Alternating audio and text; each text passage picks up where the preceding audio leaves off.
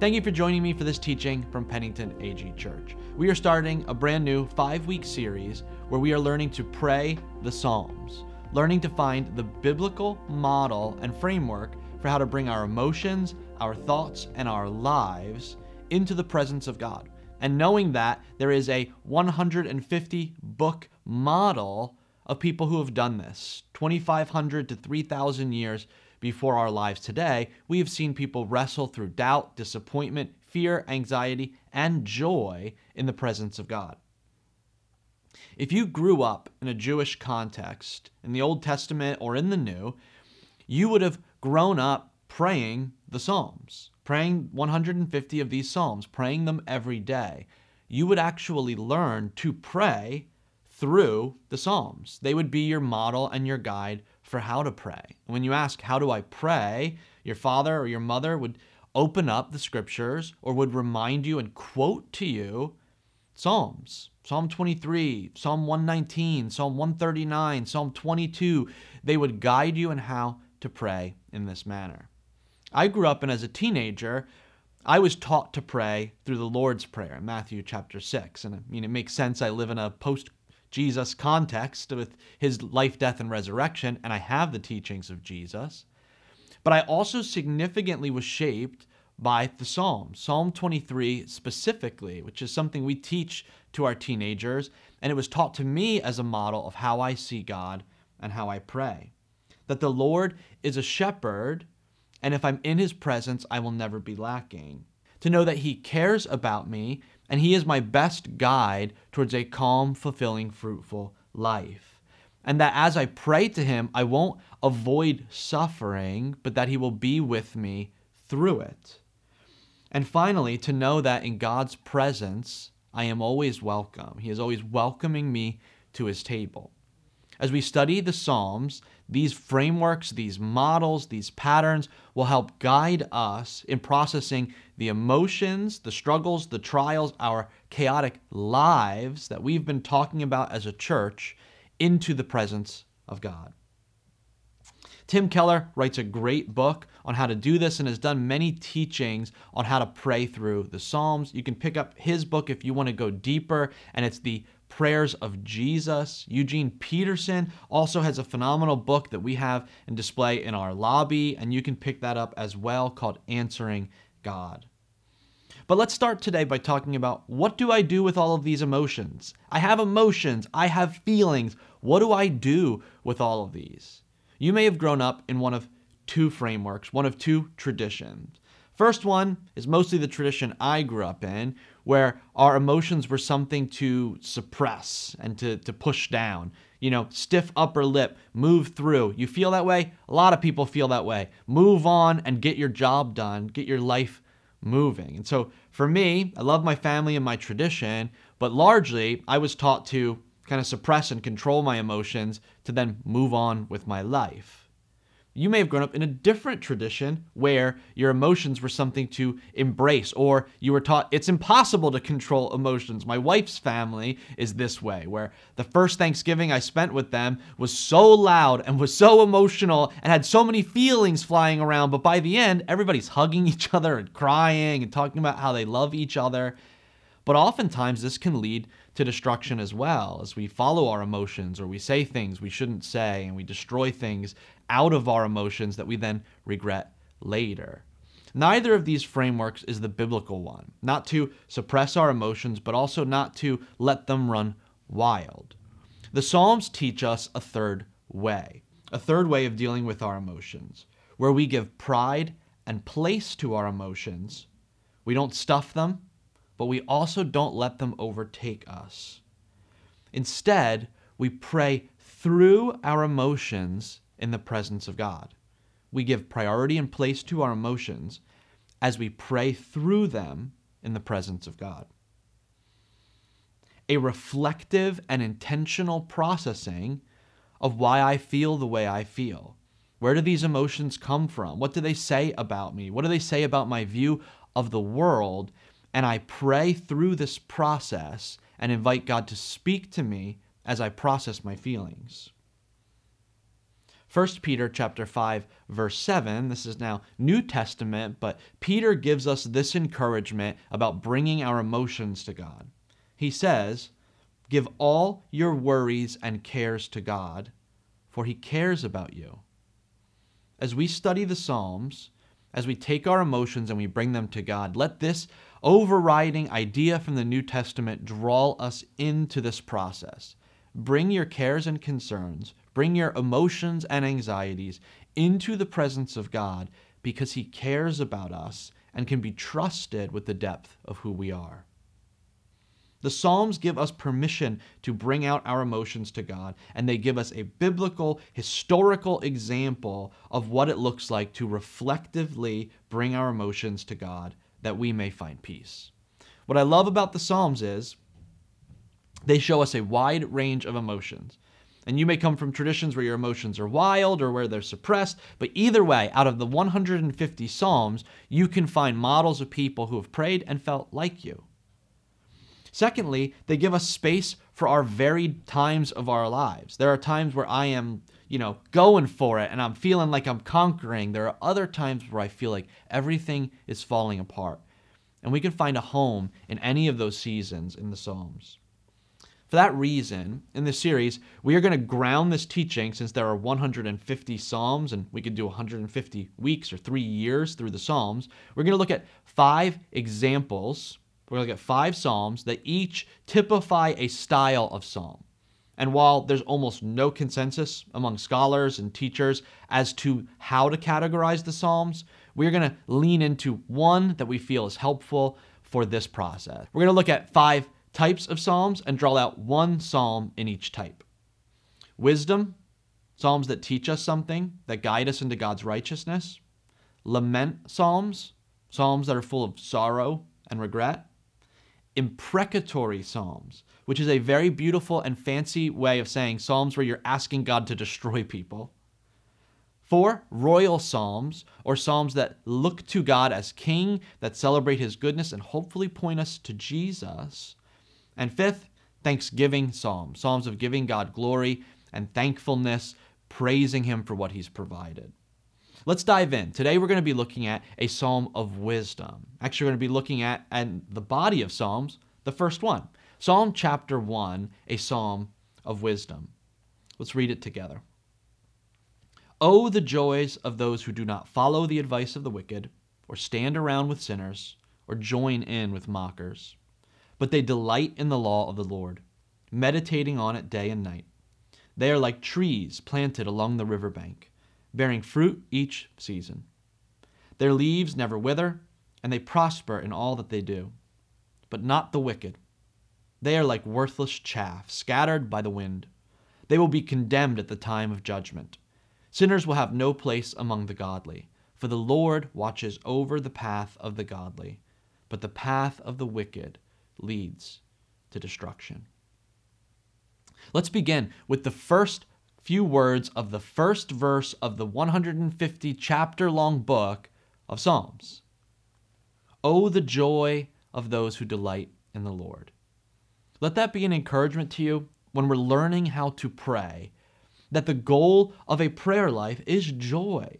The goal of a prayer life, another word, is blessing. Another word equally valid in this translation is happiness. The goal of a life interacting with God, communing with God, spending time in His presence, and speaking with Him is joy or happiness or blessing. That is the goal product of what a life of prayer is about. This is the theme of the book of Psalms that blessing comes through those who spend time in the presence of God. It is okay in your prayer life to seek joy, to seek happiness, to seek blessing in your relationship with God. Those who tell you that your entire spiritual life should be misery and reflecting on your sin, they're missing a huge aspect of Scripture and the relationship with God that comes through joy and blessing. Jesus calls God a good and loving Father who loves to give good gifts. And then Jesus describes himself that he has come to give us life and give us life to the full in John 10:10. 10, 10. I'll say this very clearly. God does not want you to have a miserable life. And the Psalms are a record of those processing what you're processing. God, you want me to have a good life, but it's a real struggle right now. God, I know you want me to have a good life, but I'm very anxious or I'm full of regret or I'm really afraid of what's coming down the line or it doesn't look like that. God wants you to have a blessed life, but we have emotions and experiences and a fallen sin nature in ourselves and those around us that can often preclude that or obscure that. A prayer life and praying the Psalms is about clearing that clutter to see the joy of what a relationship with God looks like. Today, we're going to let Psalm 1 be a guide for us. But before we do, I want to clarify this blessing in two parts. Number one, joy comes from intimacy with God. I'm not talking about the joy that comes from cool stuff, cool cars, nice things, people loving you, saying nice things about you. The biblical pattern of joy comes from intimacy with our Creator and knowing the one who knows us most intimately and experiencing his love and value for our lives. And so, joy, yes, is the focus of a prayer life, but that joy comes from intimacy with our Creator. Number two, that joy is a gift from the intimacy of God, not something we earn through a better prayer life or through living more holy.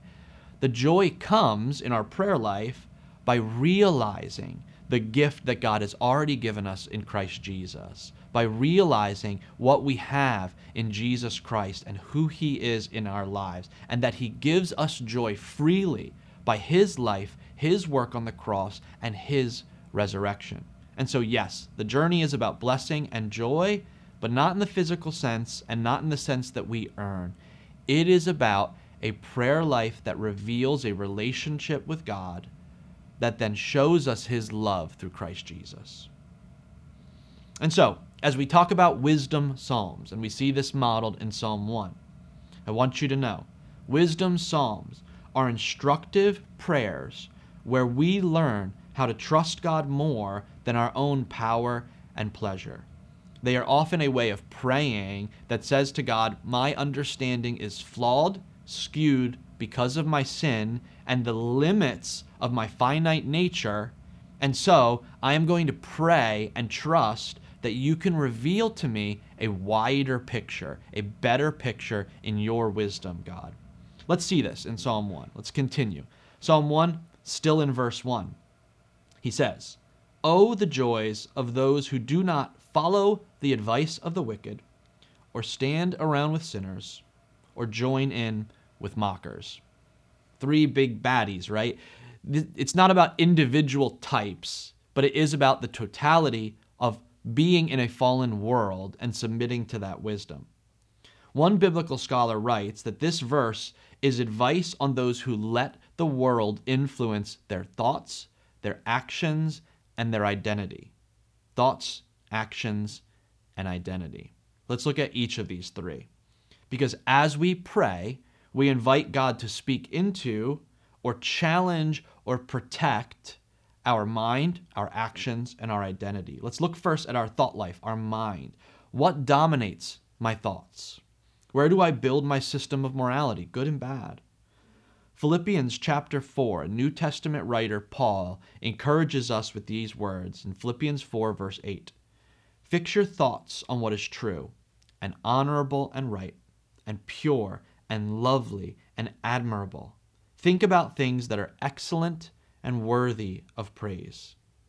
This is not an encouragement about who to take advice from, but about what you are allowing to build your worldview. We want a life with joy, and joy comes from an intimate relationship with God. So, where are we seeking advice on how to know that relationship? Are you seeking advice from others who have a joy filled intimate relationship with God? Maybe this can be our test for which preachers we watch on YouTube or which theologians or authors we read.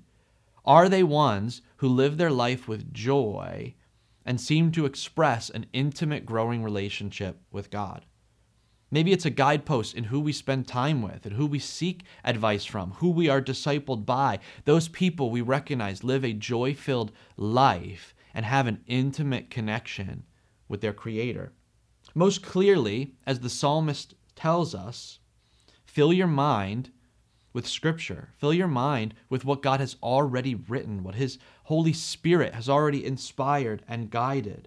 Meditate on scriptural passages, meditate on your Bible. Come up with a reading plan, find one on an app or in writing, and walk through that daily. Practice your daily office or your time of quiet devotion and allow Scripture to speak into your life. Make it a regular pattern that we seek God's Word as our guide for our thoughts and our mind. I am not an anti media guy.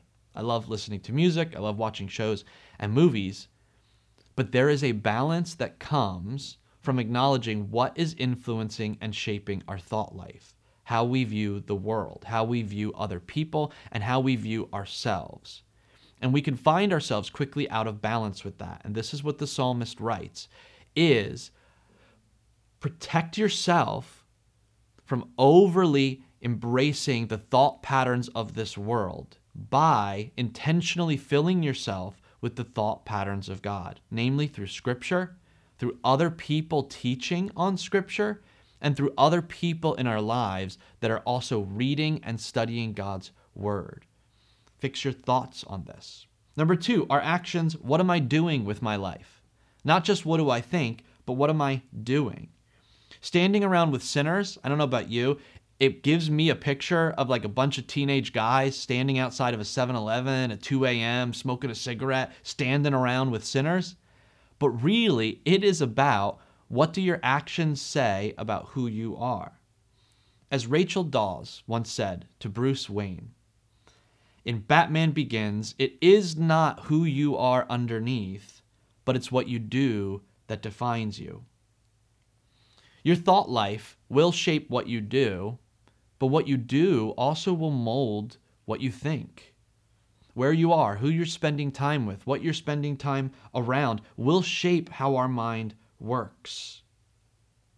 How much YouTube you watch, what you read, who you spend time with, as well as our eating, sleeping, spending, working, these shape how our mind works intimately. In 1 Corinthians, Paul calls out a man who is sleeping with his stepmother. He says, Your actions are unbecoming and are shaping you and are leading you into destruction. And then in the next chapter, he calls out church members who are suing one another. And he says, Your actions are telling the world about what you believe this world to be like. And your actions are saying, Pleasure is the highest goal. And so if this makes my life feel good, then I'm going to sleep with my stepmother. Your actions say that you don't believe in forgiveness and grace, but you're out to protect yourself and fight for yourself. This is revealing your thought life by your actions. This is where practices like the prayer of daily examen can be so crucial and so fruitful in our lives. To slow down and in our prayer time seek God's wisdom by examining our actions sitting down and for 15 minutes praying and walking through your day. If you've never practiced the prayer of the daily examen, you can Google it, look it up. It's a 700 uh, year old prayer exercise that slows us down and invites the Holy Spirit to reveal our actions and what they're doing to contribute to our thought and heart, and also what they're expressing about our mind and heart look back on your day and evaluate what you've done and what you've spent your time on and where your actions have been. People know you by what you do, not by what you think, and it shapes who you are, which leads to the third part of this thoughts, actions, and the third, identity. Who am I? Who's influencing who I believe myself to be? And how do I see myself in this world? Our thought life and our actions shape our identity. And we see these three as the totality of who we are. I'm my thoughts, I'm my actions, and I am my identity of who I see myself to be. George Stroup, theologian working largely in the 80s, writes Personal identity is never a private reality, it has a communal element. It is shaped by the community in which the person is a participant, which means we see ourselves by the community that we are in and the values that that community holds. The psalmist knows this far before a theologian in the 1980s, and the Israelites know this far before the psalmist writes Psalm 1. In Deuteronomy chapter 6 verse 7, they write this encouragement about our identity, about our values, about who we are. It says, repeat them again and again to your children. Talk about them when you are at home and when you are on the road, when you are going to bed and when you are getting up. Ground yourself in the identity of who you are. Pray in this manner and ask God to root you in the identity of who He has made you to be. How do you see yourself? And how can a prayer life transform your identity? To sit in the seat of mockers is to find your identity as one who is critical. Critical of the world, critical of those who try, critical of those who believe. And that's honestly a really tantalizing and easy identity to take on in the modern world. There's so much to mock, there's so much to criticize. It's so easy to stand on the sidelines and criticize those who are trying, are earnest, and are believing. Why does any of it matter? It's about power, pleasure, and then we're all going to die. Politicians lie, pastors cheat, Christians are hypocrites. It's an easy line, and it's really popular on social media right now to criticize and tear down. But if we pray through the wisdom Psalms, if we pray this as a model in our lives, we can challenge ourselves to put on the identity of those who believe, those who earnestly seek the betterment of this world, those who see beauty and value in human life. That creation is made by and for beauty and to be treated with care because it all reflects the creative beauty of the God that we serve under, the God who made us and breathed life into us. Do you see life as vindictive and out to destroy, and we must repay evil for evil and stand up for ourselves? Or can we see ourselves in an identity of those who lay down our lives for each other? An identity of ones who value grace and mercy over vengeance? Do we see ourselves as those who are agents of love rather than power, agents of generosity rather than frugality? How do we see our identity shaped? Praying the wisdom psalms shapes our identity. It shapes our mind, it shapes our actions, and it shapes our identity as we pray to seek God to reinstill who we are by his love and by the narrative story of Jesus Christ. So let's see. That's the negative of what to avoid. Now we'll see the psalmist give us a brief framework of what that looks like when we do sit under God's wisdom. Psalm chapter 1, verses 2 and 3. He writes, But they delight in the law of the Lord, they meditate on it day and night. They are like trees planted along the riverbank, bearing fruit in every season.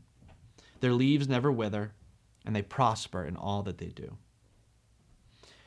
This past summer, I was able to go on a vacation where I did a hike. Nobody on my vacation wanted to do it with me, so I did it by myself, which was fine. But I finished the hike, and it was a several hour hike, and it was pretty tiring. And I got to the bottom, and because of where we were, there was no cell service. So I couldn't get my friends to pick me up. And so I finished this long hike. I had planned just enough water for the hike itself, and I had just about run out. And so I had this calculation to make. I was like, do I just sit here and wait for them? Or can I pull up my phone and find somewhere where there's, you know, a convenience store or something to get something to drink? And I thought I found one a mile away, only to then walk another mile and find it didn't exist. To then walk another mile to find that that place was closed. Eventually, I ended up walking an additional five more miles with nothing to drink. And I'm walking through suburban neighborhoods and I'm fantasizing about like, would I get in trouble if I snuck into this person's yard and grabbed their hose and filled my drinking, uh, my bladder with their water? This was, I was starting to get delusional and think about how I could do, or fences I could jump over, or thinking I was seeing a 7 Eleven around the corner, or a beautiful Wawa oasis. This is what happens when we're dying of thirst. I wasn't dying, but I could feel the need to drink. I could feel the thirst in me. What the psalmist writes is those who root themselves in God's presence and wisdom are like people who are never thirsty. They never feel that longing. They are always filled and hydrated by the presence of the wisdom of God in their life. They are continually drinking from the streams of everlasting water, of everlasting life, and they are filled with God's wisdom eternally. In prayer, we make a commitment that our blessing comes through the slow process of faithfulness. He uses the metaphor of a tree because a prayer life is not a quick thing. It's not one magical prayer and everything's transformed. It is a life committed to spending time in God's presence and watching Him transform us like a tree. Planting ourselves in God's promises, planting ourselves in God's character and then seeing a story that is over 2,000 years old that has guided sinners and saints for a hundred generations speaking into our lives. A prayer life through wisdom in the Psalms is a prayer life of quiet trust in the provision of God. I stay planted regardless of what season I'm in. It may be a season of much, it may be a season of little, but I will stay planted to the streams of water that will continually feed me and then in every season, I will be able to bear fruit. If I'm staying in God's word, if I'm staying continually in the narrative of Jesus Christ as told through Scripture, if I'm reminding myself of God's good character, then I can go through winter and it's cold and it's rough. I can go through summer and it's abundant and filled with pleasure, and I'll be able to bear fruit in both seasons because my meaning and my value doesn't come from the external season, it comes from the eternal story of who God is and what He's doing in my life. Day and night, I fix my thoughts on God's goodness.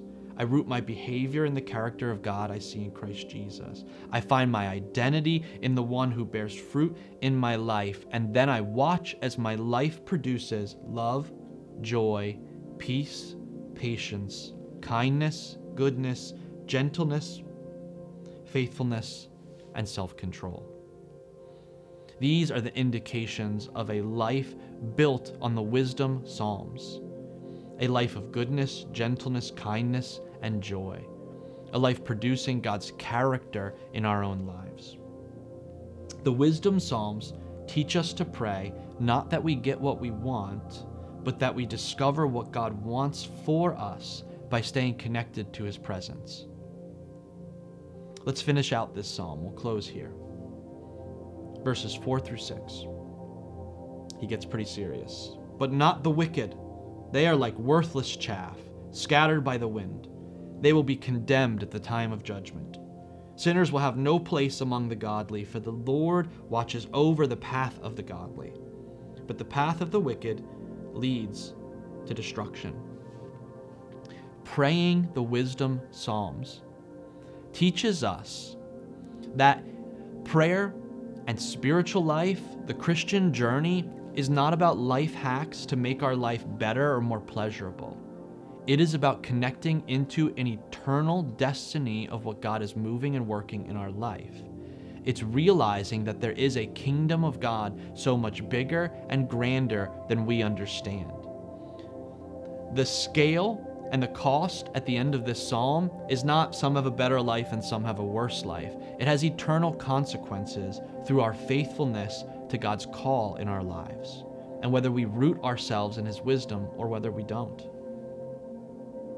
In praying this way, our minds and our souls are expanded to realize that our understanding may be limited. My understanding of what God's doing may not be enough. I could be wrong. I may have to confess to another person. I have to repent for something I've done wrong. I may have to change my actions and patterns based on God's wisdom and character as I sit under His kingdom. Praying humbles us and sets us free.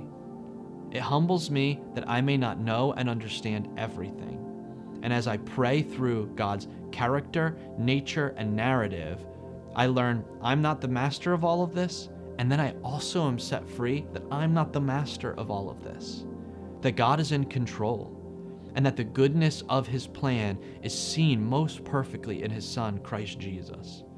How He loves, how He gives, how He's gracious and merciful how he's full of joy, and most of his experiences are around a dinner table with people he cares about, and that the number one metaphor he uses is of a wedding feast where in eternity he invites all of us who are faithful to him to sit around in his joy and the blessing of his relationship with us. And so, as we process our complicated emotions, as we process the chaotic life we live in, pray through wisdom psalms as one of these five ways we learn to pray in the book of Psalms. Pray through the wisdom psalms as a way of submitting our emotions and feelings into the greater understanding of God's righteousness and the story of His goodness. Bring your emotions and life into His story of wisdom and grace. I want to invite you to pray with me in this moment. If you don't consider yourself a follower of Jesus or to have a relationship with God, I want to give you an opportunity right now to pray one simple prayer that invites God into your life, that uh, invites Jesus into a real relationship. And as the psalmist says, a relationship with God brings joy, brings blessing, brings happiness as we know our Creator intimately and we see Him most in Christ Jesus. If you'll pray with me. God, in this moment, I want to know you relationally. I want to know you as a creator, as a God, as a friend. Jesus, I believe that you lived. I believe that you were God and man living as one, teaching and loving and caring and healing, and that you lived a perfect, loving life. And then you took my imperfection, my sin, my brokenness onto yourself on the cross you died in my place instead of me. And on the third day, you rose from the grave, resurrected, full of glory and power, and that by trusting in you, I also can have eternal life through you, Jesus, and life to the full in this life here. You gave your life for me. Today I commit my life to you. I pray this in the name of Jesus. Amen. If you prayed that for the first time, I encourage you to click one of the links around this video. We would love to take that journey with you, celebrate, and pray with you. Thank you for joining me for this teaching from Pennington AG Church.